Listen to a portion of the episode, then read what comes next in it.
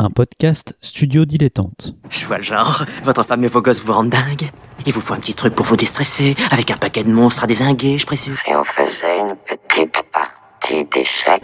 On dirait une sorte de jeu bizarroïde, tu as vu? Qu'est-ce qu'il y a d'écrit? Un jeu pour tous ceux qui espèrent laisser derrière eux leur univers? Oh, c'est super cool C'est peut-être un jeu underground. Qui l'a développé?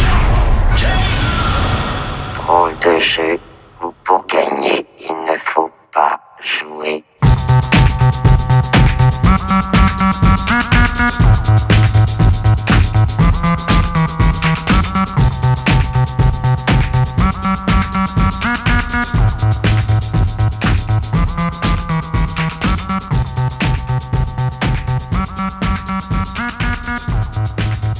Bonjour et bienvenue sur le podcast Ludologie, Ludologie du jeu sous toutes ses formes.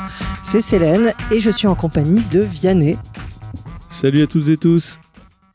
Et euh, aujourd'hui, nous nous posons une question, c'est euh, la nostalgie en jeu, ce grand thème ce soir. Euh, avant de vous présenter notre invité et donc nos angles d'attaque du sujet, nous voulions vous rappeler l'existence du Tipeee, Tipeee qui permet euh, l'existence et la maintenance de ce podcast. C'est grâce à, à la- l'argent des tipeurs et des tipeuses que vous êtes peut-être. Et dans ce cas-là, on vous remercie grandement euh, que nous pouvons euh, améliorer notre matériel, financer les plateformes de diffusion, etc., etc., et faire évoluer ce podcast et plein d'autres et plein de surprises. Donc, merci encore aux tipeurs et aux tipeuses. Alors, aujourd'hui, nous interviewons Erwan. Erwan qui tient la boutique Le Coffre à Pixel à Rennes. Le Coffre à Pixel, euh, donc, euh, où on vend euh, tout, tout plein de jeux qui font appel à notre nostalgie et à notre enfance. Et probablement plein d'autres choses aussi, mais ça, on va voir plus en détail avec Erwan, justement. Erwan, est-ce que tu peux bah, compléter cette, cette présentation pour notre sujet, donc la nostalgie en jeu? Eh bien bonjour, euh, merci de m'avoir invité euh, à Ludologie. Effectivement, donc euh, je tiens cette boutique, je tiens cette boutique avec ma compagne Ivan qui n'est qui n'est pas là ce soir. Nous sommes bien deux à, gérer tout ça depuis deux ans et demi à peu près. Euh, c'est quelque chose qu'on a monté euh, comme une sorte de revirement professionnel puisqu'en fait on avait tous les deux un parcours qui avait plus ou moins rien à voir avec le commerce d'une part et avec ce qu'on vend ici par ailleurs. Euh, donc euh, donc il y a vraiment eu une sorte de, de caprice de la trentaine enfin qui a opéré. Je pense que la nostalgie aussi à voir là-dedans effectivement puisque oui le coffre à pixels c'est une boutique qui est sous-titrée euh, avec euh, ce terme plus ou moins juste euh, de rétro gaming parce qu'on est dans le jeu vidéo hein. le, coffre le pixel des coffres à pixels c'est bien sûr les pixels de, nos vieux jeux vidéo voilà, donc au niveau jeu, ça se concentre plutôt là-dessus. On, on va pas aller dans du jeu de société ou dans d'autres types de jeux, effectivement, dans ce qui nous concerne. Bien que ça puisse nous intéresser, c'est pas la question. Euh, pourquoi est-ce qu'on est parti par là? Je pense qu'on avait tous les deux, dis- oh, disons au même moment, c'est bien tombé en fait, euh, l'envie un petit peu de briser le parcours qu'on était en train de mener, euh, chacun à, sa- façon. hein. Euh, moi, j'étais dans l'infographie, je travaillais pour le dessin animé. Voilà. Euh, ce qui peut faire rêver sur le papier, mais au final, moi, je m'étais un peu encrouté euh, sur des domaines euh, qui étaient pas si fun que ça. Et euh, Ivan, de son côté, était dans l'édition. Donc, euh, progressivement, depuis quelques années, moi, je revenais beaucoup euh, aux jeux vidéo que j'avais quitté un temps, le temps de mes études essentiellement. Et euh, j'y suis beaucoup revenu non pas par les consoles euh, de, de mais par par les vieilles machines en fait qui m'avaient illuminé les yeux petits, qui m'avaient surtout, je parle pour moi hein, parce que là je parle en mon nom, donc euh, pour Ivan, euh, elle aurait son histoire aussi, qui n'est pas la même, mais euh, qui m'avait illuminé les, yeux petits, d'autant plus que j'en avais pas trop à la maison, donc c'était surtout quelque chose que je voyais chez les copains, chez les copains et les copines, et euh, et qui m'a énormément marqué et qui m'a beaucoup marqué pour plein de raisons notamment pour euh, l'aspect visuel en fait et c'est vrai que le nom euh, coffre à pixels c'est parce que c'est aussi un truc très important c'est quelque chose de presque il y a une réaction viscéralement euh, agréable en fait face à à ce type de graphisme.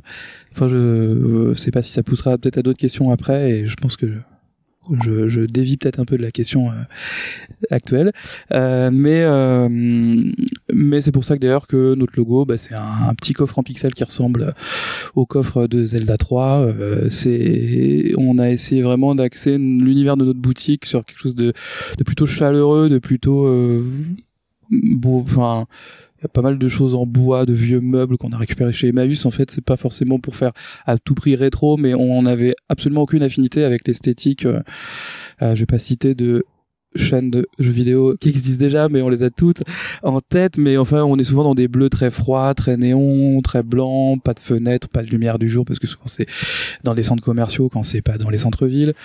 Euh, et je sais pas pourquoi, il y a cet univers souvent dans les jeux vidéo très sobre et sans recherche esthétique non plus. Donc nous, on avait vraiment la, la, la volonté de faire un lieu qui ressemble un peu à la maison euh, et qui soit plutôt euh, plutôt convivial et où on peut ressortir une vieille Game Boy ou une vieille Mega Drive. Ou... Voilà, comme ça j'ai dit Nintendo et Sega. Euh, et, et voilà, je sais voilà, je sais pas trop où je vais, je pourrais continuer, mais peut-être vous avez des questions. Tu, étais en train de, faire une référence à Zelda 3, donc pour rappel, c'est l'épisode sur Super Nintendo. Euh, tu parles Mega Drive, Game Boy, etc. Euh, où s'arrête la nostalgie? Est-ce que euh, il y a une date de péremption de la nostalgie? Ou à l'inverse, euh, est-ce qu'il y a des trucs qui sont trop récents pour toi pour être euh, du rétro? Euh, alors, comme je te disais tout à l'heure, le terme rétro gaming, je le trouve un petit peu, euh, un petit peu à côté de la plaque. Enfin, ça peut pas, ça veut pas forcément dire exactement ce que ça croit vouloir dire. Euh, moi, je suis pas très rigoureux sur cette question. Je me fiche un petit peu de d'établir une limite euh, que qui serait imposée à tout le monde, parce qu'en fait, euh, s'il y a une limite, elle est intime à chacun. Et je pense qu'elle correspond à l'histoire personnelle et à la génération de chaque personne.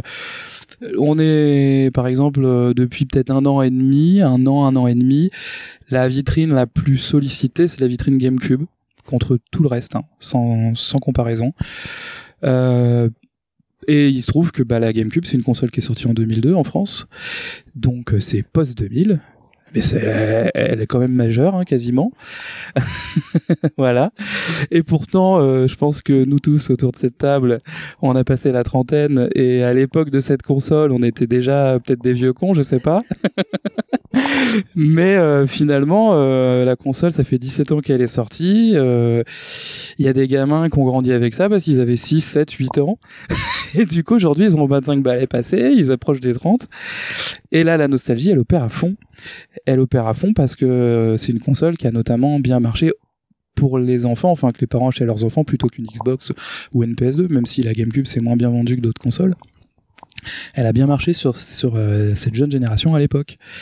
Euh, donc, euh, pourquoi ne pas parler de rétro gaming dans ce cas-là? Parce que euh, même si on est sur de la 3D qui a pas si mal vieilli, en plus de ça, euh, et sur des licences qu'on continue à perdurer aujourd'hui et dont on voit l'évolution, mais c'est pas aussi. Enfin, je veux dire entre Mario Kart Double Dash sur GameCube et Mario Kart Deluxe sur Switch. Il y a de la différence, mais quand on prend l'épisode Super NES, là, on a l'impression vraiment qu'il s'est passé quand même beaucoup, beaucoup plus de choses. Bon, après, il y a la question des technologies, évidemment, qui s'intercalent. Mais pour moi, la nostalgie, en fait, c'est une question intime. Et euh, je vois pas de raison de dire non, euh, c'est le passage à la 3D qui l'arrête. On entendait quelques fois ce genre de choses il y a 10-15 ans. C'est déjà plus le cas parce que on n'entend plus grand monde dire que la PS1 n'est pas rétro, donc euh, euh, ou euh, bah ou la ou la 64, euh, voilà.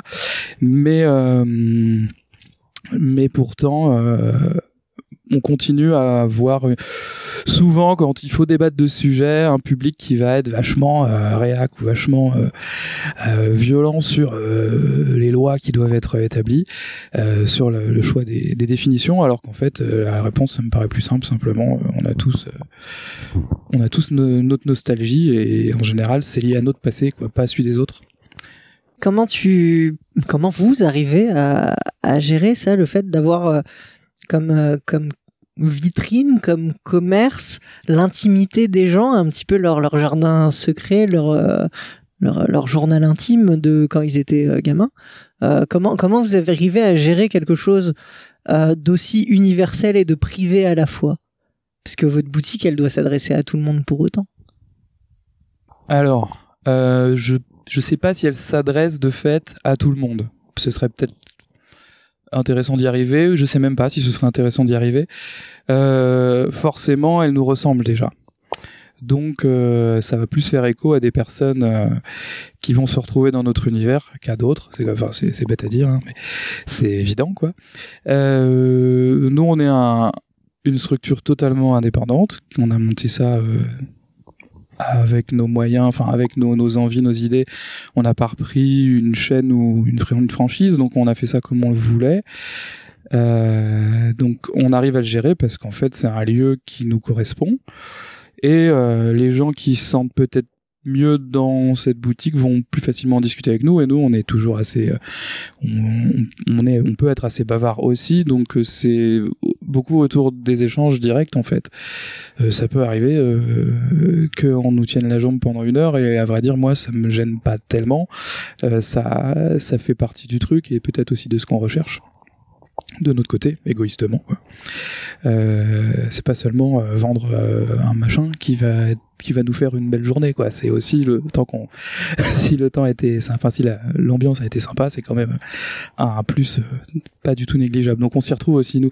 Mais euh, je sais pas si on s'adresse à tous. Peut-être qu'on s'adresse à plus enfin, peut-être qu'on va plus facilement dans l'intime parce qu'on comme je disais tout à l'heure on n'a pas l'intention de de cocher les cases d'une charte euh, que la boutique de jeux vidéo elle doit ressembler à ça, à ça et ça. Parce que ça fait 30 ans que ça ressemble à ça et ça c'est doublement un mauvais choix que les boutiques de jeux vidéo globalement c'est pas trop la fête euh, on en voit de moins en moins surtout les boutiques indépendantes hein, qui s'en sortent pas on serait sur un autre sujet, il y a plein de trucs à dire là-dessus, euh, mais c'est pas la question de ce soir. Euh, par contre, euh, peut-être que ça parle. à C'est vrai que quand les gens, en fait, voilà, dans la boutique, il y a deux espaces. Quand on arrive, on arrive tout de suite dans la partie où il y a des vitrines avec euh, plein de vieux jeux, plein de vieilles consoles qui sont représentées, euh, toute une partie librairie spécialisée aussi où on a des bouquins qui vont s'attarder pendant 500 pages sur les point and click euh, depuis les années 80 ou qui vont parler d'un tas de sujets comme ça. Euh, donc tout de suite ça fait écho et souvent dans un second temps les gens le remarquent pas tout de suite parce que c'est une deuxième pièce en fait qui est ouverte mais bon qui est peut-être un peu dans l'ombre et qui est en fait une petite salle de jeu. Mais c'est voilà une petite salle de jeu dans laquelle on a mis des, des vieux canapés des télés cathodiques de bonne qualité pour les années 2000 euh, mais sur lesquels les PS4 tournent pas très bien. Euh, voilà. Il y a une petite machine à café il y a des petites lumières euh, des petits luminaires euh, qu'on a trouvé ici et là aussi. Donc c'est plutôt euh, cosy on va dire et ça ressemble pas trop c'est pas froid comme pourrait l'être une boutique donc déjà ça ça donne envie de se sentir bien. Enfin donne ça donne envie. On se sent bien par défaut. Tiens je vais me sentir bien. Non c'est pas ça que je veux dire mais en tout cas ça met à l'aise peut-être.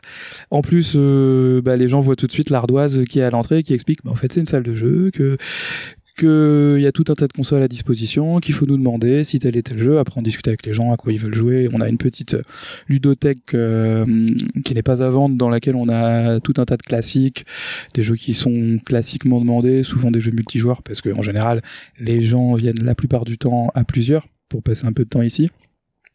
Et donc, euh, bah, peut-être que ça invite un peu à, se retrouver aussi dans, dans ses souvenirs. Voilà. Et puis même aller sans aller jusqu'à cette petite salle de jeu, on a beaucoup de clients qui viennent en, en errance, qui tombent devant la boutique, qui voient la télé dans la vitrine où il y a un Sonic ou un je sais pas quoi qui tourne et puis qui décident de franchir la porte et qui voient dans les vitrines des vieux Game Watch, des, des NES, des, des tas de consoles comme ça qu'ils avaient un peu mis de côté dans leurs souvenirs. Et donc, euh, je pense que ça, ça parle à beaucoup de monde, quoi. C'est, c'est, c'est ça aussi. Donc, je sais pas si ça répond à ta question. Euh, moi, j'ai envie de rebondir sur un truc. Euh, parce que tu parles de tes clients qui franchissent ta- le pas de ta boutique et tout, euh, qui rentrent. Euh, en s'éloignant un peu du sujet quand même, mais en, tout en restant dedans. Euh, qu'est-ce que qu'est-ce que tu penses qui fait Parce que tu disais au tout départ en fait que la boutique s'adresse pas à tout le monde parce qu'elle te correspond, etc. Et que tu as créé un univers qui est très personnel, euh, ou en tout cas qui est vous est personnel. Euh, Qu'est-ce qui pousse, à ton avis, quelqu'un qui euh, ne connaît pas la boutique, qui est un nouveau client, à euh, franchir cette porte-là. Pourquoi, pourquoi est-ce qu'il rentre dans le coffre à pixels Qu'est-ce qu'il pense y trouver? Et qu'est-ce qui qu'est-ce qui enfin voilà qu'est-ce qu'il penserait y trouver en fait? Euh, oui, alors je dis c'est pas pour tout le monde, mais enfin tout le monde est le bienvenu. Mais euh, je mais c'est vrai que ça va pas parler à tout le monde de la même manière et que je pense que pour plein de personnes, ça va se résumer à, si on reste dans le positif, à à une petite bouffée de nostalgie bien sympathique, bien agréable, et puis ils vont passer à autre chose. Et c'est très bien aussi. Moi, je suis content de de voir les gens contents enfin, en voyant tout ça. Donc oui, ça va s'adresser à qui qui va rentrer. Il y a plusieurs profils en fait. Euh, pour euh, partir justement de ces personnes plus qui rentrent plus spontanément, plus de manière plus imprévue, c'est-à-dire euh, qu'est-ce qui, je pense, hein, après, euh, j'ai pas discuté avec tout le monde, il y a certainement plein de nuances, mais euh, il y a, y a euh, ce petit rappel en fait à l'enfance, parce qu'en général c'est ça qui fait franchir le pas. il y a le côté original aussi, parce que c'est vrai que c'est pas une boutique dont on voit beaucoup de récurrence de, de dans dans toutes les villes en France. Alors évidemment, il y en a d'autres, hein, des boutiques qui font ça. J'en connais euh, certaines bien. Et euh, avant même d'avoir monté ça, euh, j'étais, je pouvais être client. euh, bah, pas à Rennes parce qu'il y avait pas, mais dans d'autres villes en tout cas où j'ai pu passer du temps. Et euh, ça me plaisait très bien, ça me plaisait beaucoup aussi. Même d'ailleurs d'y passer en, en badaud, quoi. Même, même alors que je pouvais être consommateur de temps en temps, c'est-à-dire euh, acheter quelque chose, euh, j'étais capable de rester une demi-heure, trois quarts d'heure juste sans rien demander à personne, à, regarder les vitrines, parce que juste euh, j'ai ma tête qui turbine à fond là, mais, mais bon. Et puis il y a d'autres gens aussi qui vont rentrer sans, sans garder ça pour eux, au contraire, vouloir beaucoup beaucoup parler, rappeler leurs trucs à eux, leur machin ou en groupe et puis ils vont eh, j'avais ça j'avais ça et on les entend parler sans, sans venir nous voir euh, mais c'est rigolo toujours euh, d'être témoin de ça. Donc il y a, y a beaucoup de l'effet de curiosité euh, je pense l'originalité du truc. Et puis en vitrine il y a quand même pas mal d'éléments visuels très évidents qui qui euh, qui parlent aux gens enfin en tout cas aux gens qui vont rentrer. Comme je disais il y a, y a, y a une petite télé en général qui est en qui est allumée et on fait tourner on met pas toujours les mêmes jeux mais bon euh, toujours une console qui est branchée avec un jeu qui tourne, la démo du jeu qui tourne. Euh, puis c'est un peu à moitié avec des vieux jouets euh, retrouvés un peu ici et là ou qu'on nous a donné. Voilà, on a quelques consoles HS, alors on les a mis en vitrine histoire qu'elles soient au moins, qu'elles servent au moins de musée, on va dire. Donc tout ça c'est visible depuis dehors. Euh, on fait pas mal de déco aussi avec les. C'est un truc qu'on voit beaucoup maintenant euh, sur internet, mais avec les petites perles à fondre, donc euh, avec lesquelles on peut retrouver pas mal de de le côté sprite, le côté euh, pixel. Donc euh, voilà, tout ça c'est un peu le décorum du truc et c'est plein de couleurs, ça fourmille et en fait euh, moi c'est ce que j'aime bien aussi, c'est donner envie au regard de circuler. Donc je pense qu'à un moment donné quand il a fini la vitrine, bah ça continue dans la boutique parce qu'on voit bien à travers la vitre qu'il y a des vitrines avec des choses dedans. Et puis après il y a les gens qui viennent et ils savent très bien où ils vont parce que euh, sans mettons à part ceux qui nous connaissent déjà, ils ont été regardés sur internet ou ils ont entendu d'un tel ou d'un tel et euh, il y a des gens qui viennent et ils viennent pas forcément de Rennes, ils ont parfois euh, fait un peu de distance ou alors euh, ils sont en vacances dans le coin dans la famille alors ils ont cherché sur internet euh, leur euh, leur moteur de recherche ils ont mis rétro gaming Rennes ou des choses comme ça. Ils sont tombés sur nous et puis et puis ils viennent voir. Puis des fois même ils nous appellent avant. Ils nous demandent si on a telle chose. Donc il y a des gens qui viennent très très renseignés qui sont qui ont parfois qui, nous ont parfois contactés avant, qui parfois veulent revendre des bouts de collection, parce qu'on fait aussi du rachat forcément, c'est de l'occasion. Enfin voilà, mais après, il n'y a pas un profil type, hein, c'est quand même assez assez divers. Du plus du plus badaud, on va dire, à la personne la plus rigoureuse, la plus pointue, la plus la, plus geek, euh, voilà, qui va qui va checker le moindre euh, petit coin de carton de boîte de jeu pour être sûr que tout va bien, hein, qu'il n'y a pas de pli sur la notice et tout. C'est voilà. Donc euh, on a vraiment un panel euh, finalement qui est assez étendu. J'ai une question un peu provoque. Le coffre Epixel est-il encore une boutique de jeux ou est-ce une boutique de souvenirs au sens propre? Alors bah en fait ça rejoint la réponse que j'ai faite avant. Ça dépend pour qui. Ça dépend. Ça dépend aux yeux de qui. Euh, moi j'aime mieux euh, l'idée que ce soit une boutique de jeux. Euh, D'ailleurs, la salle de jeu en est témoin. hein. Moi, le but, c'est justement de partager le plus possible. La salle de jeu, elle est en, elle est, elle est pas gratuite, mais elle est en prix libre. Et le but de ça, c'est de pouvoir euh, l'ouvrir en fait à tout le monde quoi. Donc euh, même symboliquement, on a souvent des des gamins qui viennent d'ailleurs ils ont il y a une piscine à côté et qui viennent après la piscine, ils, mettent 50 centimes et ils passent une heure euh, à, ou deux à se mettre sur Smash euh, sur GameCube par exemple. Ils ont 12 ans hein, et ils s'éclatent. Euh, et puis on a des personnes des fois qui vont passer un quart d'heure et qui ont eu tellement tellement un choc euh, un choc de souvenirs qui vont mettre un petit billet et qui vont partir en nous remerciant alors que bah, nous on a on a rien fait hein. on a juste mis à disposition. Donc moi, c'est plutôt ça qui m'intéresse, euh, mais ça, c'est voilà, c'est mon point de vue et ça, je je je je, je, suis pas l'unique euh, prisme à travers lequel il faut regarder, parce que oui, il y a aussi des gens qui sont collectionneurs ou très collectionneurs.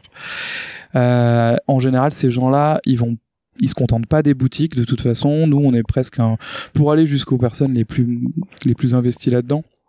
Nous, on est un plus presque un à côté. On va leur permettre de faire parfois des échanges. Euh, nous, ça nous intéresse parce que ça fait tourner la vitrine et ça fait faire, euh, ça fait passer dans la vitrine des choses assez rares, des trucs qu'on voit pas souvent, qu'on a plus justement chez les collectionneurs qui ont gardé ça précieusement. Euh, et puis, effectivement, qui vont chercher les pièces les plus propres, mais qui vont peut-être pas y jouer, ils vont peut-être les mettre dans une vitrine. Bon, c'est voilà, c'est comme ça.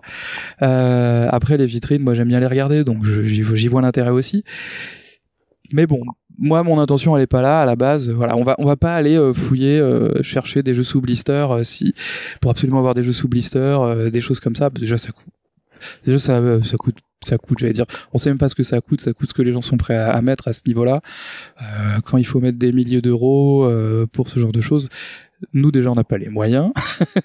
Et en, tant que boutique hein, bon, en tant à titre personnel euh, euh, encore plus. Mais en tant que boutique c'est quand même très délicat d'investir dans des choses comme ça. Peut-être que ça serait efficace hein, peut-être qu'on aurait une visibilité aussi grâce à ça. Mais euh, c'est vraiment pas le premier le premier but. Donc euh, pour ta question, euh, moi je pense qu'on est plutôt une boutique de jeux, mais je pense que c'est pas le cas pour tout le monde. Et que tout le monde ne vient pas pour ça. Et t'as raison, il y en a qui viennent pour euh, pour les pièces, pour les pièces de musée ou quoi. Enfin, euh, pour euh, tirer un peu le trait, hein, euh, pour l'objet de collection, quoi. Et je veux juste préciser que c'est pas un jugement de valeur. hein. C'est vraiment à savoir euh, est-ce que euh, finalement est-ce que le, jeu nostalgique est toujours un jeu en fait? On pourrait on pourrait reformuler la question aussi comme ça. Ouais, bah, euh, je vois pas pourquoi ça le serait pas. Euh, Il y a, y a, enfin, et puis c'est ça qui est, bah, bah, on parlait des enfants. Alors là, je, donnais l'exemple des enfants qui venaient le midi, mais ils ont 12 ans, ils viennent tout seuls, ils demandent la GameCube parce qu'ils connaissent. Mais on a aussi beaucoup de jeunes parents qui viennent nous voir. Donc des gens euh, qui ont des enfants euh, de 4, 5, 6 ans, euh, voilà, qui les traînent ici parce que c'est la boutique à papa maman. Mais et eux ils suivent mais en fait euh, il y a une petite console qui est toujours à disposition dans l'espace euh, hors de la salle de jeu qui est dans l'espace de, de vente des vitrines. Et euh, ils squattent à fond quoi. Et en fait les, les mêmes les vieux jeux les gamins ils, sautent dessus très vite ils comprennent tout de suite. Parce que c'est souvent des jeux bah, après on choisit les jeux qu'on met comme ça. C'est des jeux qui sont faits pour être joués très vite. Ça va être un un Mario, un Street Fighter, un, je sais pas, un Sonic, enfin des jeux très immédiats. Et euh, eux, ils ont pas le regard, ni le jugement, ni l'analyse qu'on peut avoir quand on a connu 30 ans de jeux vidéo. Et, euh, et pourtant, je pense, que quand ils prennent la manette, c'est clairement un jeu. Il n'y a pas d'ambiguïté là-dessus. Et euh, c'est aux parents après de leur dire non mais c'est bon, on y va quoi. Alors que c'était pour eux qu'on était rentrés. Mais euh, c'est c'est ouais, je vois pas pourquoi le temps euh, empêcherait le jeu de rester. Euh, après.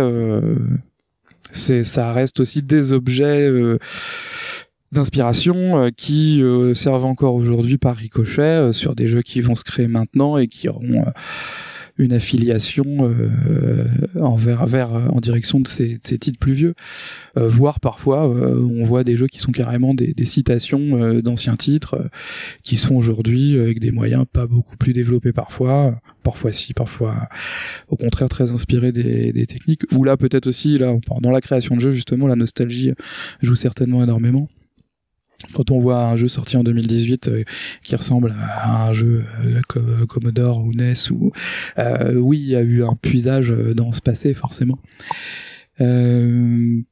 voilà, mais je sais pas si c'est exactement le l'axe que tu cherchais. En tout cas, en tout cas, oui, je j'imagine pas que ça ne puisse pas être un jeu.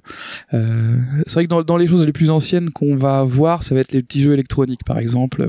Les Game Watch sont les plus connus. Euh, après, il y a eu plein de marques qui ont fait ça, hein, Coleco, Tiger, les, les Casio, enfin, il y en a eu des tonnes. Et c'est vrai que ceux-là, euh, et surtout les Game Watch, certainement parce que c'est Nintendo, enfin, c'est à peu près sûr que c'est pour ça, et peut-être parce que c'est aussi les premiers à l'avoir fait, euh, prennent des valeurs monstres, ça, ça, atteint des prix complètement fous pour le jeu que c'est derrière, quoi. Et euh, on est sur du petit jeu passe-temps, hein, on est sur du snack et voire euh, plus rudimentaire. Et, euh, et ça devient plus, je pense, des objets que des jeux, pour le coup. Parce que les prix sont tellement fous. Enfin, on est, quand je dis fou, euh, c'est, c'est pas qu'il faut être milliardaire pour s'acheter un, jeu comme ça, mais bon, euh, quand on voit que certains petits Game Watch, même sans boîte, peuvent être à 50, 70 euros, euh, en prix minime quoi c'est faut avoir faut avoir un rapport à l'objet quand même un peu intime ou un peu bon après il y a peut-être un profil de gens qui vont faire plus qui vont être plus dans un esprit de spéculation ce qui ce qui pour le coup est pas trop notre euh, notre axe. Mais euh, mais mais il y a aussi beaucoup de gens qui vont prendre ça parce qu'ils ont les moyens de le faire et parce que euh, parce que ça leur parle en fait à leur parcours à leur histoire et, et que et que ça fait écho quoi suffisamment. Mais là on sort effectivement du jouet ou du jeu mais on va plus dans le dans l'objet quoi du musée personnel de chacun Euh, T'as commencé à- un tout petit peu à parler de design, de, enfin de, de, s'éloigner un peu de l'objet pour arriver sur le sur l'aspect créatif et sur ce que contient un jeu. Euh, et tu as parlé des jeux récents qui pouvaient ressembler à des vieux jeux, etc. J'aimerais bien prolonger la question de Célène, non pas sur euh, l'aspect euh, juste est-ce que jeu souvenir, etc. Mais du coup, à quel moment est-ce que, par exemple, la nostalgie, dans- quand un nouveau jeu sort en 2018 et qu'en fait c'est un ce que tu, ce que tu viens de dire un ressucé d'un truc qui était sorti dans les années 90 ou avant on s'en fout. Enfin en tout cas à partir du moment où on considère que ça devient nostalgique pour chacun comme tu le disais très bien. Euh, à partir de ce moment-là à quel moment est-ce que ça euh, je sais pas si toi tu le vois avec tes clients ou quelle est ton expérience même perso par rapport à ça à quel moment est-ce que ça ça devient un jeu? Est-ce que ça devient juste quelque chose dans lequel tu vas retrouver la sensation d'un autre jeu, tu vois, enfin, quel, quel, quel rapport, enfin, à quel moment tu penses que la nostalgie, c'est un, est-ce que c'est un ressort ludique? Est-ce que c'est, euh, est-ce que c'est autre chose? Et qu'est-ce qu'elle, qu'est-ce qu'elle, qu'est-ce qu'elle peut apporter à du design, en fait? Ça m'amène à enfin, j'ai l'impression qu'il y a plein d'axes sur lesquels on pourrait partir avec cette question. Euh, je sais pas par lequel commencer mais merci. Avec plaisir. Alors euh, oui bon bah en fait effectivement on voit si on regarde de loin on voit euh, effectivement popper depuis quelques années euh, dans sur la scène indépendante de du jeu vidéo surtout. Euh, même si d'autres quelques majors s'y mettent un petit peu. On pourrait parler de Nintendo par exemple, qui fait ça, euh, qui fait, qui joue énormément sur cette corde-là à sa façon. Mais euh, sur la scène indépendante, on va voir beaucoup de jeux où si on n'a pas un œil à affiner ou quelque qui soit, je veux dire, une culture de jeu vidéo ou une, une connaissance technique de la fabrication d'un jeu vidéo ou un œil de graphiste ou voilà des choses comme ça on pourrait croire euh, effectivement que des jeux très récents euh, en fait sont des jeux qui datent des années 90 80 en, sans sans trop euh, creuser la question. Alors en fait, c'est parfois pas si faux que ça, mais c'est souvent assez faux. En fait, souvent, euh, je parlais pas mal, je parlais de citations. Euh, souvent, effectivement, les gens qui vont s'orienter sur ces approches-là vont avoir eu un parcours euh, ludique euh, auprès de références d'une époque passée et vont vouloir soit y faire hommage, soit se faire plaisir, hein, parce que c'est aussi un peu un acte euh, peut-être un peu, enfin, égoïste. C'est pareil, sans jugement. Quand je dis égoïste, c'est étymologiquement euh, un, acte euh, qui vient de soi et pour soi, mais euh, qui va quand même le faire avec les moyens actuels. Et donc euh, un jeu qui ressemble à un jeu Super NES aujourd'hui, euh, comme euh, je sais pas Shovel Knight, comme Celeste et plus récemment, sont des jeux qui auraient jamais tourné sur une Super NES, a priori. Euh, et entièrement.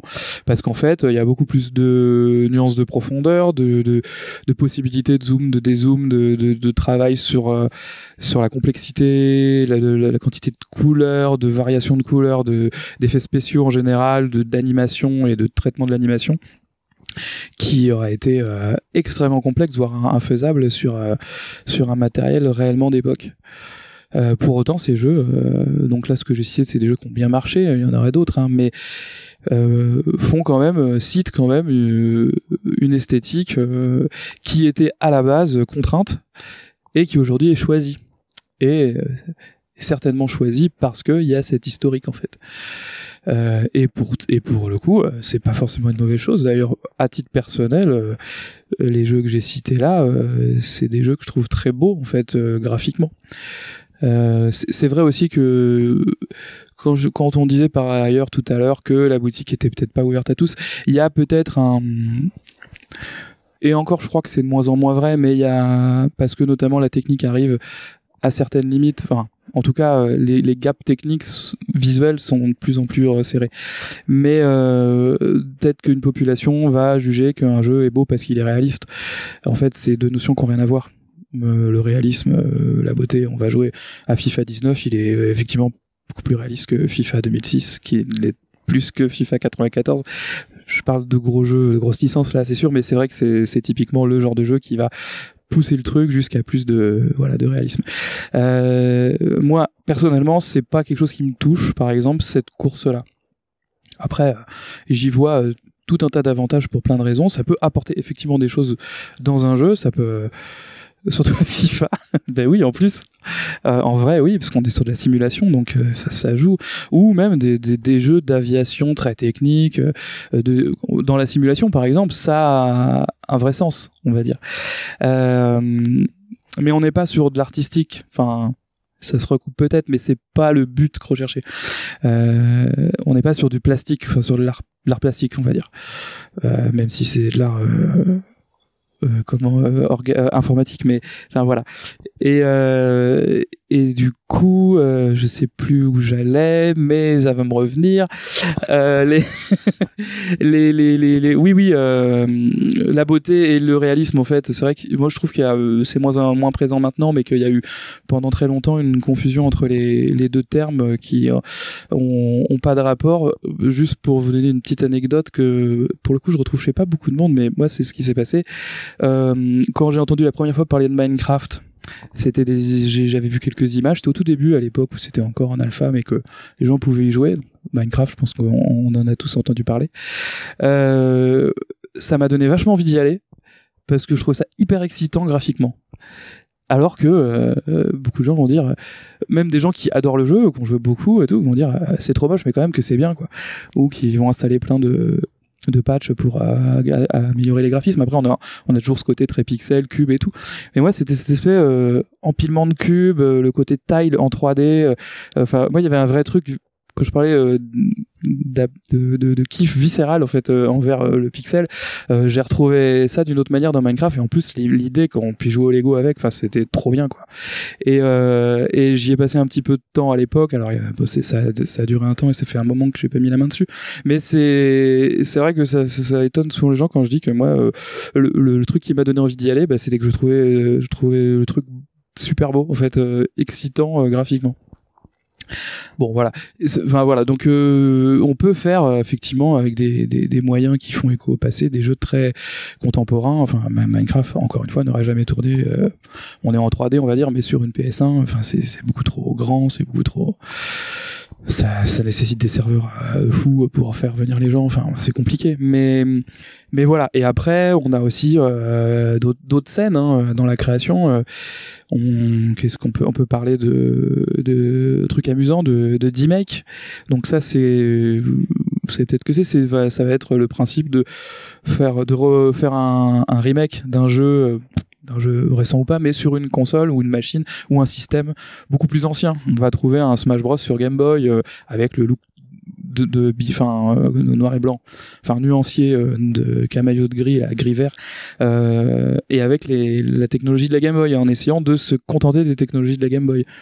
Donc sans transcender, comme je disais, euh, Céleste par exemple, qui aurait jamais tourné sur une Super NES, bah là le but c'est que ça tourne sur une Game Boy.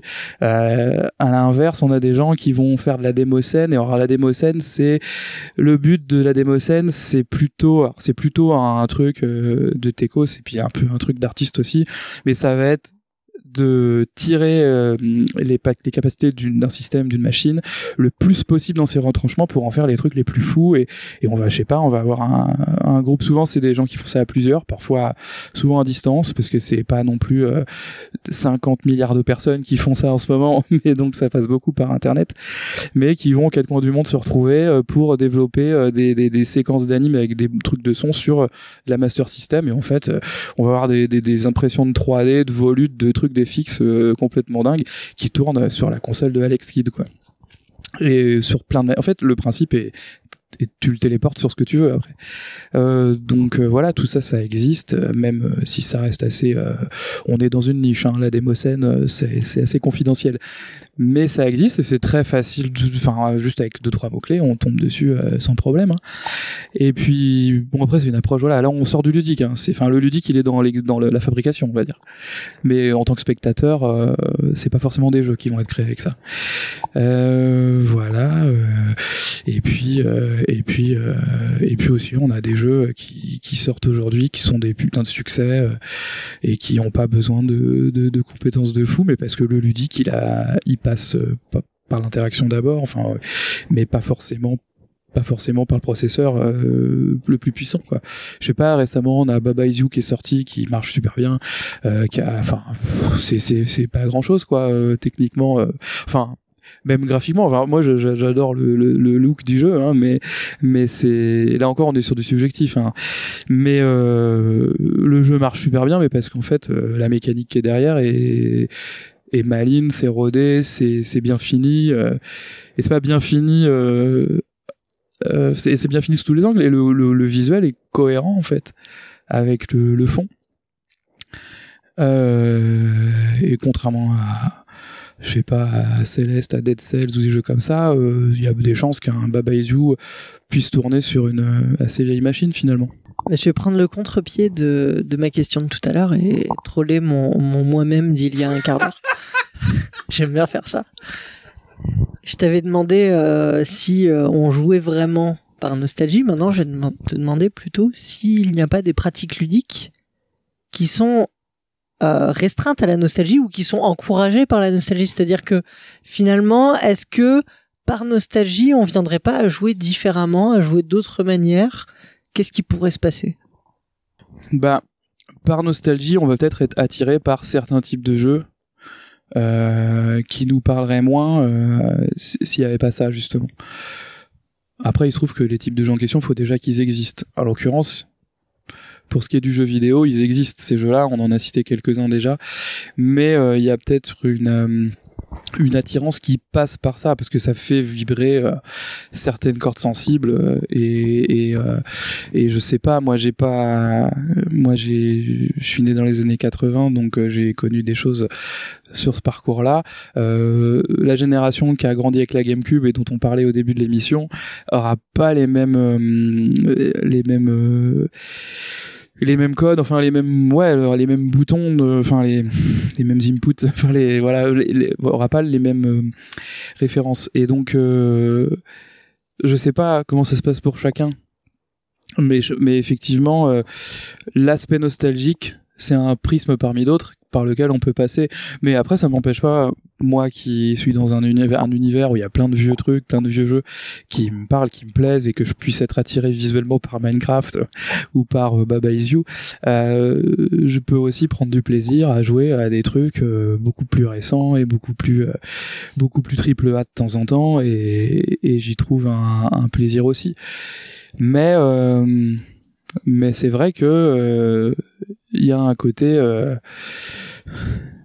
euh, on peut être saisi par euh, par des éléments. Je parle beaucoup de visuel parce que moi je suis quelqu'un plutôt qui vient de l'image à la base, à la base, et que euh, j'ai toujours fait du dessin, j'ai toujours aimé regarder les, images, mais ça peut passer par la musique aussi beaucoup. C'est moins quelque chose que je maîtrise, mais la musique aussi, les systèmes de jeux vidéo ont travaillé la musique avec leurs contraintes jusqu'à en faire aujourd'hui on peut orchestrer ce qu'on veut mais on va toujours avoir des jeux qui vont reprendre de- du chiptune et et après le chiptune ce qu'on appelle le chiptune aujourd'hui euh, c'est comme pour les visuels euh, qui paraissent vieux mais qui en fait sont avancés on va développer des trucs qu'on n'avait pas eu l'idée de développer aujourd'hui on peut avoir des concerts de Game Boy aujourd'hui bon c'est c'est c'est un truc qu'on n'avait pas pensé à le faire à l'époque quoi Euh, après, je parle de Game Boy modifié, de trucs, voilà. Bon, mais c'est ça existe. Euh, et euh, je suis désolé parce que je parle et je me perds un petit peu. Du coup, du coup, Je te demandais s'il y avait des, des pratiques ludiques, des pratiques de jeu, alors que soit euh, par rapport au jeu en lui-même ou socialement autour du jeu ou en mise en compétition ou peu importe, qui pouvaient se former euh, autour de la nostalgie ou qui pouvaient être encouragés par cette nostalgie. Bah oui, effectivement, en fait, euh, ça part par la création des jeux au départ, mais on peut, on peut, comme je disais, bon, ça résume ce que je disais avant, être attiré par euh, par un objet jeu ludique, euh, un jeu vidéo en l'occurrence, parce que c'est de ça qu'on parle, mais euh, ça peut marcher avec d'autres choses, euh, parce que ça fait écho à à nos références passées et et on est peut-être aussi plus facilement sensible quand on est petit par les premiers émois qu'on va avoir à travers des images du son, du là des jeux vidéo, et du coup ça va nous ramener à une époque où on était très réceptif. Euh, donc euh, ça oui ça peut être un vecteur euh, j'en doute pas une seconde et donc les jeux qui sont faits un peu comme ça peuvent peuvent parler de génération en génération aux, personnes qui ont grandi avec tel ou tel truc. Parce que oui on parle beaucoup de vieux jeux qui ont l'air d'être en 2D en pixels tout ça mais on trouve aussi des, des jeux qui qui se font avec l'intention de ressembler à un moteur PS1 en 3D avec euh, des polygones euh, tout pixelisés euh, et, du brouillard pas super loin quoi parce qu'il y a pas voilà possibilité d'affichage. Et et je comprends c'est un peu la même chose en fait à ce niveau-là. Donc euh, ça nous guide vers le jeu parce que on est séduit par l'apparence en fait du jeu. Et c'est cette cette apparence fait vibrer notre nostalgie à à ce niveau-là. La réponse est oui du coup euh, et puis après, euh, je sais pas si c'est de la nostalgie, mais il y a des gens qui jouent à des jeux qu'ils ont jamais lâché depuis 20 ans, et puis ils continuent à le faire. Et euh, et il y a des gens qui sont très monomaniaques, hein. ça c'est sûr. Euh, ah, je sais pas, il y a plein d'exemples, mais bon, tous les jeux qui vont être un peu exigeants, quoi, ou je sais pas, du jeu de combat, du Street Fighter, des choses comme ça. Street Fighter 2, c'est toujours joué euh, à haut niveau aujourd'hui. Euh, on n'est pas dans les premiers jeux vidéo, hein. Street Fighter 2, c'est déjà euh, mais c'est je sais pas 93 euh, je, je, me perds un peu dans les dates mais ou 92 enfin c'est voilà et le et donc euh, il y a ça aussi. Et puis il va y avoir effectivement des pratiques. Alors peut-être là on part sur autre chose mais de compétition qui vont effectivement euh, bah on est à deux jours du Stunfest là euh, pe- petite pub euh, qui est un festival à Rennes euh, hyper intéressant et dans lequel euh, il n'y a pas justement de barrière entre les pratiques euh, et où on essaye un peu de creuser à travers euh, des débats, des, du show un peu, des concerts, euh, voilà machin, mais aussi euh, faire jouer les gens. Donc il y a beaucoup de stands avec des consoles de toute époque, y compris, je suis sûr qu'on va trouver des Switch dans un coin. Bah oui, parce qu'il y a un tournoi sur Smash Ultimate, donc il y aura des Switch. Donc une des dernières consoles sorties à ce jour. Mais euh, on aura aussi certainement une Vectrex dans un coin et, un- et, euh, et des vieux micro-ordinateurs et des tournois sur Mario Kart sur Super NES et des choses comme ça. Et euh, il y a des gens qui vont se pointer pour ça en fait euh, dans dans cette réunion, euh, cette grande réunion. Et euh, et donc euh, euh, s'ils viennent, c'est parce qu'ils ont un- une histoire aussi avec le, le jeu vidéo. Il y aura aussi des curieux, etc. Mais ça c'est je m'étends un peu trop. Donc voilà, en termes de pratique, euh, ça en est une aussi, quoi. Le, le, le- les, conventions, les, réunions, le fait, ça peut être aussi du lien social, hein, et le jeu, c'est souvent ça. C'est vrai que le jeu vidéo est souvent connoté solitude, seul, machin. Euh, c'est pas, c'est pas, c'est pas toujours vrai, c'est pas toujours faux. Euh, Il y, a, il y a beaucoup de manières de jouer aux jeux vidéo avec d'autres et, et à, à entourer d'autres gens, quoi. Donc euh, la nostalgie, c'est aussi un, une raison de, lancer des sujets de discussion et donc de rencontrer du monde et de croiser les passés comme ça pour aller voilà dans ce genre de, manifestations où il y en a plein d'autres en fait qui existent. C'est- donc, si, je comprends bien ton propos, une façon de partager l'intime, euh, finalement, de, de façon euh, privilégiée avec quelqu'un qu'on connaît à peine. Oh bah oui, je vois, oui, ça, ça, peut être ça. Les, les événements en question dont on parle, en prenant exemple, comme exemple le Stunfest, euh, c'est, c'est un lieu de réunion de toute façon. Donc euh, beaucoup de gens y vont en plus euh, tout seuls, hein, euh, mais euh, vont s'attarder sur un stand où ils vont commencer à discuter avec machin et trucs à côté, et puis et puis ils vont faire des parties ensemble, et puis ils vont continuer leur chemin, et puis ils auront passé un bon moment. C'est, c'est, ça peut faire retrouver les gens parce que ça donne, ça donne un foyer commun de, de, de, de, de, discussion, mais même de vrais d'intime quoi en fait.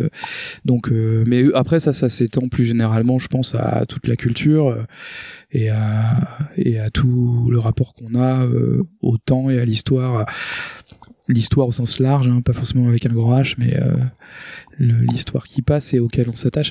Donc le jeu vidéo comme toute autre chose quoi. Et surtout le jeu vidéo c'est vrai qu'en plus de ça il est très très lié et c'est peut-être quelque chose, je sais pas comment ça va continuer à évoluer, mais contrairement à d'autres médiums, si on et pas que le jeu, mais bah, on peut parler de jeux de société qui aussi évoluent, mais le ou les bouquins, les BD, euh, le cinéma, euh, plein de choses, la littérature, la musique, euh, le jeu vidéo a, a- est très jeune en fait à l'échelle de tout ça, et il a évolué très vite et tout le temps. Et du coup, euh, chaque, ép- chaque micro-époque correspond à, euh, à un moment, à une année, à une paire d'années. Enfin, c'est, rarement plus. Parce que même les, on fonctionne beaucoup par génération, génération de consoles qui vont, ça prend quoi, c'est 5 ans une génération de consoles en moyenne, c'est pas beaucoup. Euh, médiatiquement, on va vite oublier les précédentes, enfin je veux dire au, au sens large. hein. Euh, on est très sur l'actualité, on est très sur les évolutions techniques. Et donc c'est très facile de reconnaître l'époque de tel ou tel jeu. Donc quand on a grandi à la même époque qu'un tel, ouais, je sais pas, c'est un peu euh, et ça c'est quelque chose qui existe aujourd'hui, mais les programmes télé, quoi, quel quel dessin animé on regardait quand on était petit, bah à trois ans près, c'était pas les mêmes. Euh, Enfin. Pas tous, en tout cas. Et, c'est là qu'on se dit merde, on est vieux. Bah non, c'est juste trois ans avant, quoi. C'est ça va. c'est pas tant que ça, tu vois. Et, euh, les consoles, bah c'est pareil. Il y a il y a une telle rapidité là-dedans, euh, comme euh, comme c'est un vrai euh, une vraie poule aux œufs d'or pour les bajors, euh, pour les donc bah ils entretiennent quoi. Et puis euh, c'est aussi malheureusement grâce à ça que le jeu vidéo redore doucement son image de truc de geek autiste, c'est parce que ça marche, ça fait de la thune, et donc euh, bah en fait finalement euh, les, grandes sociétés trouvent ça plutôt cool quoi, donc faut pas non plus pourrir euh, pourrir trop le truc. Donc on entend moins parler de la violence, on entend moins parler, enfin c'est des sujets qui commencent à être obsolètes quoi. Mais voilà, donc par rapport à la nostalgie, par rapport aux rencontres, bah ouais, bah c'est on se retrouve dans un milieu, on va voir, on va rencontrer des gens qu'on connaît pas, qu'on ces mêmes références, c'est pas du coup s'ils ont ces mêmes références, ils ont à peu près le même âge, ils ont à peu près eu les mêmes connexions à ce moment-là, donc avec peut-être d'autres éléments parallèles qui gravitaient autour de ça, et du coup bah ça va favoriser en fait aussi du lien social euh, au- au-delà du jeu quoi. Mais mais euh, voilà, je pense, sans doute. Qu'en dites-vous?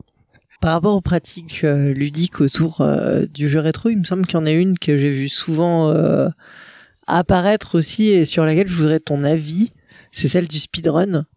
J'ai eu l'impression que le speedrun était particulièrement encouragé. Alors pour pour rappel, euh, donc pour nos auditeurs et auditrices qui ne sauraient pas ce que c'est le, le speedrun, euh, emporté par mon élan, j'ai oublié de le définir alors que j'y avais pensé.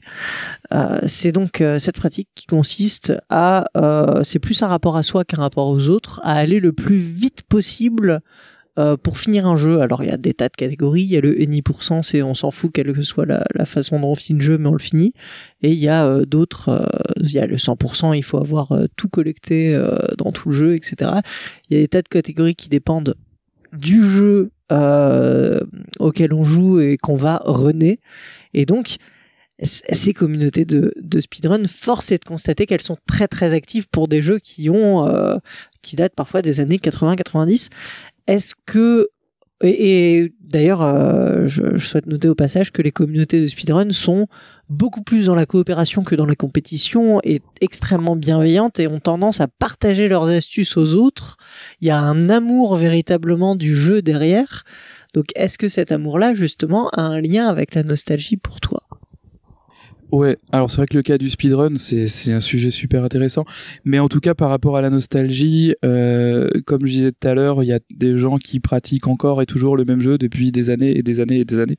Et euh, à un moment donné, il faut euh, il faut certainement aussi y trouver son compte, voire euh, du rafraîchissement. Et c'est vrai que naturellement, on en vient à euh, exceller sur le jeu et à, chercher comment exceller encore plus ou comment peut-être et c'est ça qui est intéressant dans le speedrun c'est que comme tu dis c'est pas que un rapport euh, à son dépassement mais il y a quelque chose aussi de communautaire.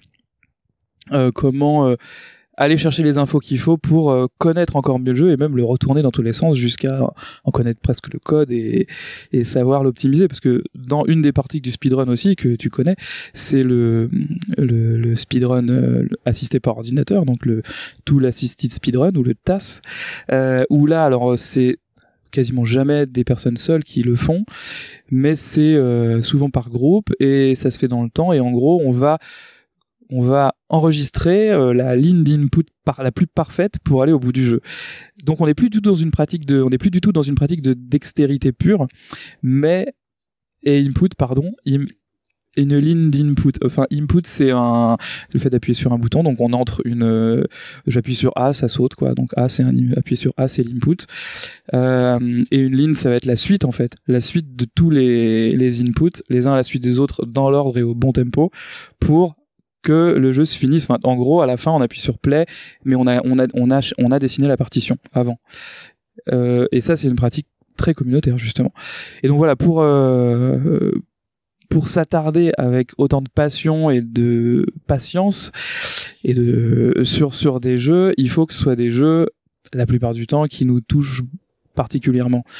On choisit son, son speedrun en fait, on va pas aléatoirement oh j'ai envie de m'y mettre, je sais pas, il y a quoi dans la liste euh, Netflix, tu sais, oh il y a ça, je vais me mettre là-dessus, tu vois, non ça tu tiens enfin tu te fais chier quoi, c'est pas en général les gens partent sur des jeux qu'ils ont dans le cœur, des jeux qui qui font qui, qui font euh, qui font vibrer euh, leur personne et qui vont se retrouver avec d'autres qui sont là pour les mêmes raisons et puis ils vont partager comme tu dis ah là t'as tel passage que tu fais comme ça du coup je vais l'implé- l'implémenter dans ma run pour l'optimiser puis on va s'entraîner très longtemps pour y arriver et puis ça y est on y arrive et on va trouver autre chose peut-être par accident on va faire plan enfin glitcher. Donc glitcher c'est quand on va faire euh, un peu sauter le jeu euh, on va passer à travers un mur. C'était pas prévu normalement mais il y a une faille dedans dans le jeu donc qui fait qu'on peut passer à travers le mur. Ça fait ça va enlever quoi de deux heures de la partie. Donc du coup on va en profiter pour aller au bout selon les catégories ensuite que tu décrivais tout à l'heure. Mais en gros ça part effectivement souvent de la nostalgie beaucoup de la nostalgie parce que euh, on va pratiquer ça euh, parce que c'est tel jeu qui auquel euh, c'est un jeu de notre enfance c'est un jeu qu'on a toujours connu c'est un jeu qu'on a eu envie de machin. Et après le speedrun comme ça se développe plutôt bien ça cette règle c'est pas une règle ce que je viens de dire ça se transcende vite parce que parce que maintenant il y a des jeux qui sont conçus pour le speedrun même qui sortent avec presque des, des modes pour le speedrun. Ou alors on a des jeux qui sont euh, qui sont pas prévus pour ça mais qui sont très adaptés. Et en fait euh, on prend des je sais pas le dernier euh, Mario Odyssey par exemple. Il y a 50 000 catégories de speedrun qui existent déjà pour ce jeu. En quelques semaines il y avait déjà du monde sur le coup. Et puis alors Mario c'est peut-être un personnage qui qui qui est pas tout récent mais le jeu il est quand même sorti euh, euh, il est pas il est pas il est pas très vieux. Euh, donc euh, et puis voilà et puis des jeux qui vont être pensés avec un mode speedrun qui vont même im- implémenter des des timers spécifiques qui vont proposer d'adapter un peu le gameplay pour se dispenser de telle ou telle feature qui peuvent gêner. On trouve aussi ça parce que ça se développe. Mais c'est vrai qu'à la base le speedrun c'est quand même un truc de c'est quand même un, truc de niche et donc euh, il fallait quand même un peu d'abnégation et de, passion et de volonté pour pouvoir s'arrêter sur un jeu aussi longtemps pour le finir en si peu de temps quoi. Pour toi, les, pratiques de speedrun, elles sont encore euh, majoritairement nostalgiques ou, alors euh, c'est vraiment démocratisé et maintenant, même le, dernier, parce que t'as as parlé de Mario, mais peut-être que c'est un cas particulier, peut-être que... Enfin, est-ce qu'on run civilisation, par exemple? Alors, je pense qu'en vrai, tu connais mieux le sujet que moi. Euh... euh, mais euh, je pense que on est entre les deux extrêmes là que tu as cité, c'est-à-dire que non, on, on run, je pense, tout type de jeu maintenant. On n'est plus on, on se résume plus. C'est vrai que euh, à l'époque des premiers speedruns qu'on voyait sur internet, c'était beaucoup des, des vieux jeunesses, des vieux jeux Master System et tout ça. Euh, maintenant, on en a jusqu'à la Switch et tout ce speedrun en fait. Euh, Alors, de là à dire, ça s'est démocratisé au point d'av- c'est pas encore, euh, enfin, on n'en entend pas trop parler euh, sur euh, le monde ou sur, euh, enfin, ça reste une pratique méconnue du grand public et mal connue. Souvent, les gens comprennent pas d'ailleurs hein, l'intérêt de la chose, euh, voient pas où ça mène, euh, voilà. Mais par contre, euh, c'est beaucoup, beaucoup de plus en plus pratiqué, de plus en plus connu. Bon, ça passe beaucoup par par Twitch, par YouTube, par euh, tous ces réseaux-là où on peut voir du speedrun facilement. Et quand on découvre en général et qu'on trouve ça intéressant, c'est assez même assez fascinant. Euh, surtout qu'on commence souvent par regarder des jeux qu'on connaît, tu vois, et on se dit mais merde, comment c'est possible quoi. Je crois qu'un des premiers speedruns que j'ai vu, alors euh, c'était je sais pas euh, début des je devais être au lycée au début des années 2000 donc où j'ai ou je sais pas ou peut-être un petit peu à peine après mais c'est ça devait être un speedrun de Super Mario Bros. 3 en, en 15 minutes tu vois. Et je- bon voilà 15 minutes c'est c'est c'est c'est dépassé maintenant. Mais mais on en est effectivement au point où on a aussi des runs sur des putains de RPG qui se font normalement en 200 heures et là qui vont se faire que en 7 heures. Waouh! Je crois que c'est euh, oui voilà de vieux FF9 je crois. FF9 c'est- quoi? C'est 7 7 8 heures un truc comme ça. En 100% ou en enfin en tout cas euh, sans glitch quoi ou un truc comme ça. Euh, bon il y a quand même des gens qui se mettent là-dessus quoi donc civilisation je connais pas la run mais je suis sûr qu'elle existe. Euh, oui tu me confirmes. Après voilà je pense que presque enfin pas euh, non il y a tellement de jeux oubliés que pas tous les jeux mais il y a certainement une énorme quantité de jeux insoupçonnables à la base qui sont qui sont renés aujourd'hui. Tout est renable hein. Il y a qu'un but hein, c'est finir le plus vite possible donc ça marche avec euh, bah, bah, même avec les, vieux jeux d'arcade qui sont censés pas avoir de fin. On découvre en fait il y avait des fins. Au bout d'un moment. Euh, puisqu'à un moment donné ça plante quoi. Donc à tel niveau il y a plus rien.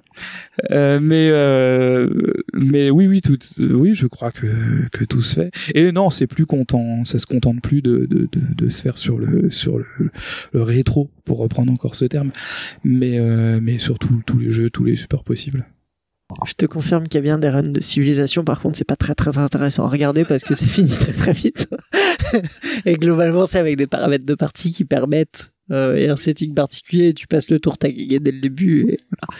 Effectivement. Et euh, pour ce que tu disais par rapport à FF7, moi je me souviens de Alicia Card 7 qui, finit FF7 en, qui avait fini FF7 au Stunfest il y a quelques années aussi. C'était assez impressionnant ce qu'elle faisait. La pratique de speedrun, elle fait appel à une certaine nostalgie de la part des, joueurs et des joueuses, de fait, et de la part des gens qui regardent. Et qui sont intéressés par la pratique du speedrun euh, d'un- d'un point de vue du public. Tu penses que c'est plus d'un point de vue... euh, quel est l'attrait de la performance? Est-ce que c'est aussi la nostalgie? Ça, je sais pas. Je pense que c'est d'abord les jeux qu'on connaît qui vont nous intéresser. Donc il y a certainement plus de jeux qu'on, auxquels on a joué il y a, il y a plus de 10 ans que de jeux auxquels... on- Enfin, je, dis ça, ça dépend des gens. hein. Mais euh, quelqu'un qui a une pratique régulière du jeu vidéo, bah, euh, selon le nombre d'années qu'on accumule, surtout quand on est plus jeune, on a plus de temps pour ça. Euh, on a plus joué à plus de jeux, donc euh, il y a peut-être, enfin c'est un peu bête comme réponse, mais c'est juste mathématique. Je veux dire, il y a, je pense que l'approche, elle va être d'abord euh, intéressée par euh, par la connaissance euh, personnelle du jeu et de, de voir comment un jeu qu'on connaît peut être à ce point euh, parcouru euh, entre guillemets aisément. Alors on sait rarement aisément en fait, mais en tout cas avec Enfin, comment c'est possible, quoi. Puis des fois, il y a des énigmes, hein, comme tu dis, euh, Civilisation, c'est un tour de jeu. Euh, la run euh, ultime sur euh, Pokémon jaune, c'est c'est faire tellement planter le jeu dès le début qu'en fait, on va même pas jouer, on aura l'écran fin qui, qui va apparaître au bout de quelques secondes.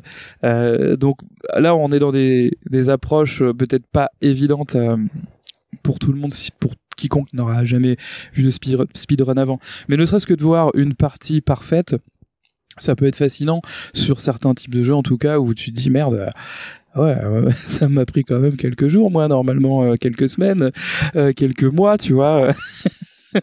Donc euh, comment ils comment ils s'en sortent ces gens-là?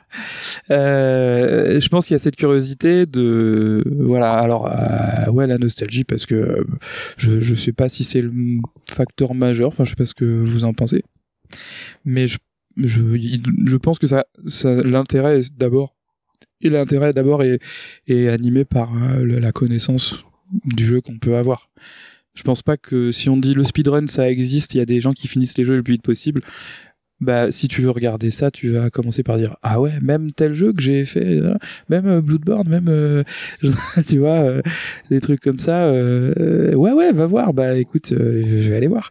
Mais on va pas aller vers n'importe. Je te disais Wikipédia, les jeux vidéo. je scroll un titre, je vais regarder. Si c'est quelque chose que je connais pas, qui est en plus pas dans ma langue, qui est machin. Bon, je pense qu'effectivement la porte d'entrée c'est vers le, le, le jeu qu'on connaît quoi. Et la nostalgie peut être un plus sur le gâteau quoi, c'est c'est sûr. Et donc, si je comprends bien, ta réponse actuelle est celle que tu disais plus tôt avec les gens qui viennent avec leurs enfants et puis finalement les enfants jouent plus qu'eux et euh, ils sont du mal à repartir, etc. La nostalgie, c'est contagieux. La nostalgie c'est contagieux. Bah la nostalgie euh, ça crée de l'empathie en tout cas. Enfin en tout cas nous on a chacun a, a sa nostalgie et a ses repères. Chacun est, a ses souvenirs et on a envie souvent de les partager, surtout quand c'est à ses enfants. Je dis ça, j'ai pas d'enfants pour l'instant en tout cas, mais j'imagine que si j'en avais, j'aurais envie de de leur ouvrir la porte vers le jeu vidéo euh, d'une manière qui m'est propre. En tout cas, je leur montrerai euh, peut-être d'abord des choses euh, qui me parlent, que je connais, que je trouve intéressantes, que j'aurais envie de leur montrer, peut-être avant qu'ils aillent trop vers euh, une réaction euh, qu'on peut avoir à l'adolescente où, où tout de suite les choses deviennent ringardes, etc. Où il faut être un peu à la page. Et enfin, je dis ça, c'est hyper général. Hein, J'ai aucune euh, notion en psycho ou quoi de l'adolescent, mais en tout cas. Euh, quelque chose euh, voilà j'aurais peut-être envie de, de de leur ouvrir une approche plus progressive en tout cas moi je pense que je ferais ça et c'est vrai que j'entends beaucoup de gens parler comme ça en tout cas dans les jeunes parents que je peux rencontrer dans ma boutique après moi je suis quand même dans un endroit euh, où, où voilà où comme je disais euh, il y a quand même certains profils types et c'est et puis peut-être plein de gens s'en foutent finalement. Mais moi j'ai été un peu initié comme ça euh, par mon père pour la BD par exemple qui euh, qui est très amateur de BD qui a plein de bouquins à la maison et, qui me les a prêtés progressivement c'était pas moi qui avais le droit d'aller prendre la BD, tu sur, l'étagère, et c'est lui qui me la mettait dans les mains. Euh, tiens, lis ça, lis ça, et puis, et puis au bout d'un moment, j'ai, eu mes propres références, j'ai, cherché les trucs moi-même.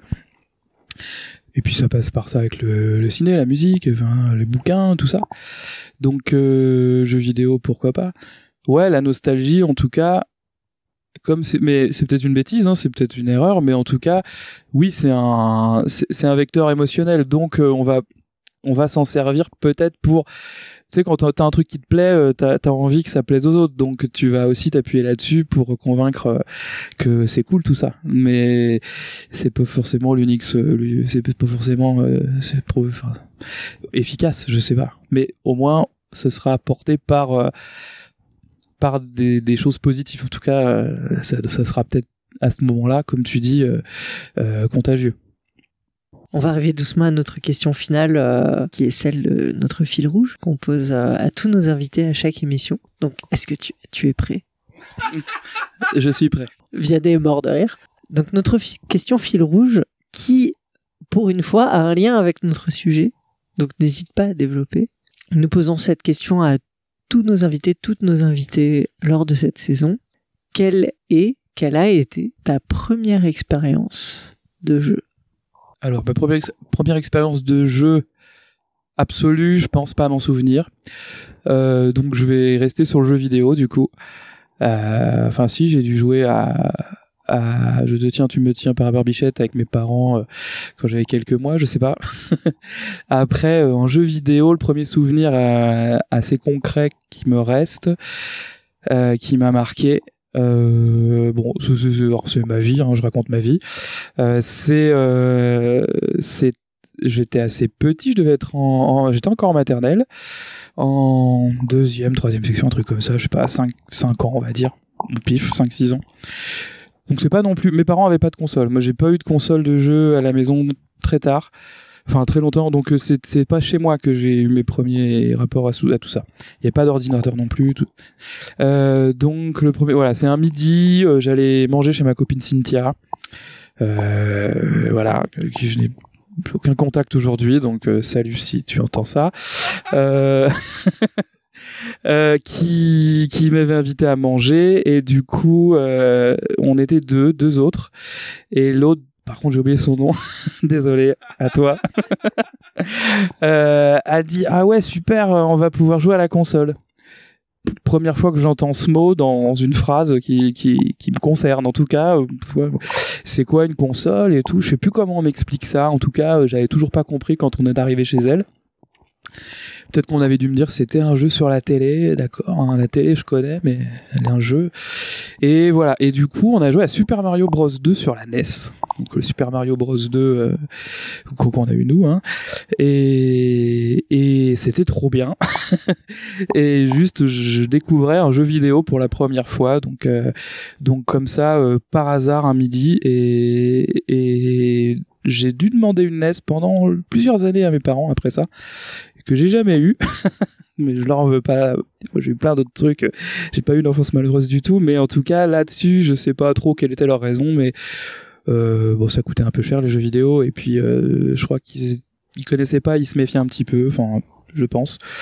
Mais euh, mais j'ai après j'ai beaucoup rejoué chez d'autres d'autres amis pendant les années qu'on suivit. Mais en tout cas, le premier jeu vidéo je- dont je me souviens, je suis sûr de Mario. Euh, je me souviens très bien de Birdo qui lance son œuf, euh, des, potions qui nous permettaient d'aller dans un monde parallèle où on trouvait des portes magiques et, des radis qu'on lançait. Voilà, le seul Mario qui n'est pas un Mario d'ailleurs, euh, qui ressemble le moins possible à un Mario, mais enfin c'est mon premier souvenir et du coup j'ai une affinité assez spéciale avec ce jeu qui qui serait pas forcément un jeu qui m'aurait marqué autant que ça si ça avait pas été le premier je pense mais euh, voilà c'est c'est bon c'est ma, ma vie c'est tout je crois Eh bien, merci beaucoup pour ce partage de ton intimité, euh, de, de ta nostalgie de, de tes jeunes jours. Euh, pour rappel, effectivement, euh, Mario Bros 2, c'est pas vraiment un Mario au départ. Il a été euh, remarketé et redesigné comme un Mario, alors que au départ, c'était un jeu totalement différent, avec une ambiance totalement différente. Mais les euh, Japonais se sont dit que ça marcherait pas euh, aux States et en Europe sans le le changer complètement, d'où la grosse différence effectivement avec euh, euh, en tout cas, merci beaucoup pour euh, ce partage et pour avoir répondu à toutes nos questions. C'était très intéressant et ça nous laisse euh, matière à réfléchir sur la nostalgie en tant qu'intimité et sur le partage de cette intimité, sur l'aspect social de, de ce partage.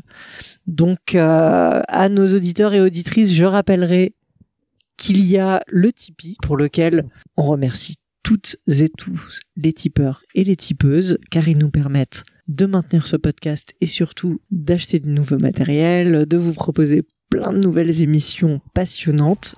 On se retrouve dans deux semaines pour un nouvel épisode de Ludologie. Et en attendant, jouez, jouez, à plein de jeux, jouez à plein de jeux rétro euh, ou euh, en utilisant pas ce mot-là parce que, a priori, c'est pas le bon. Mais en tout cas, jouez à tout ce qui vous plaît et jouez euh, à, plusieurs ou en solo comme ça vous fait plaisir. À la prochaine.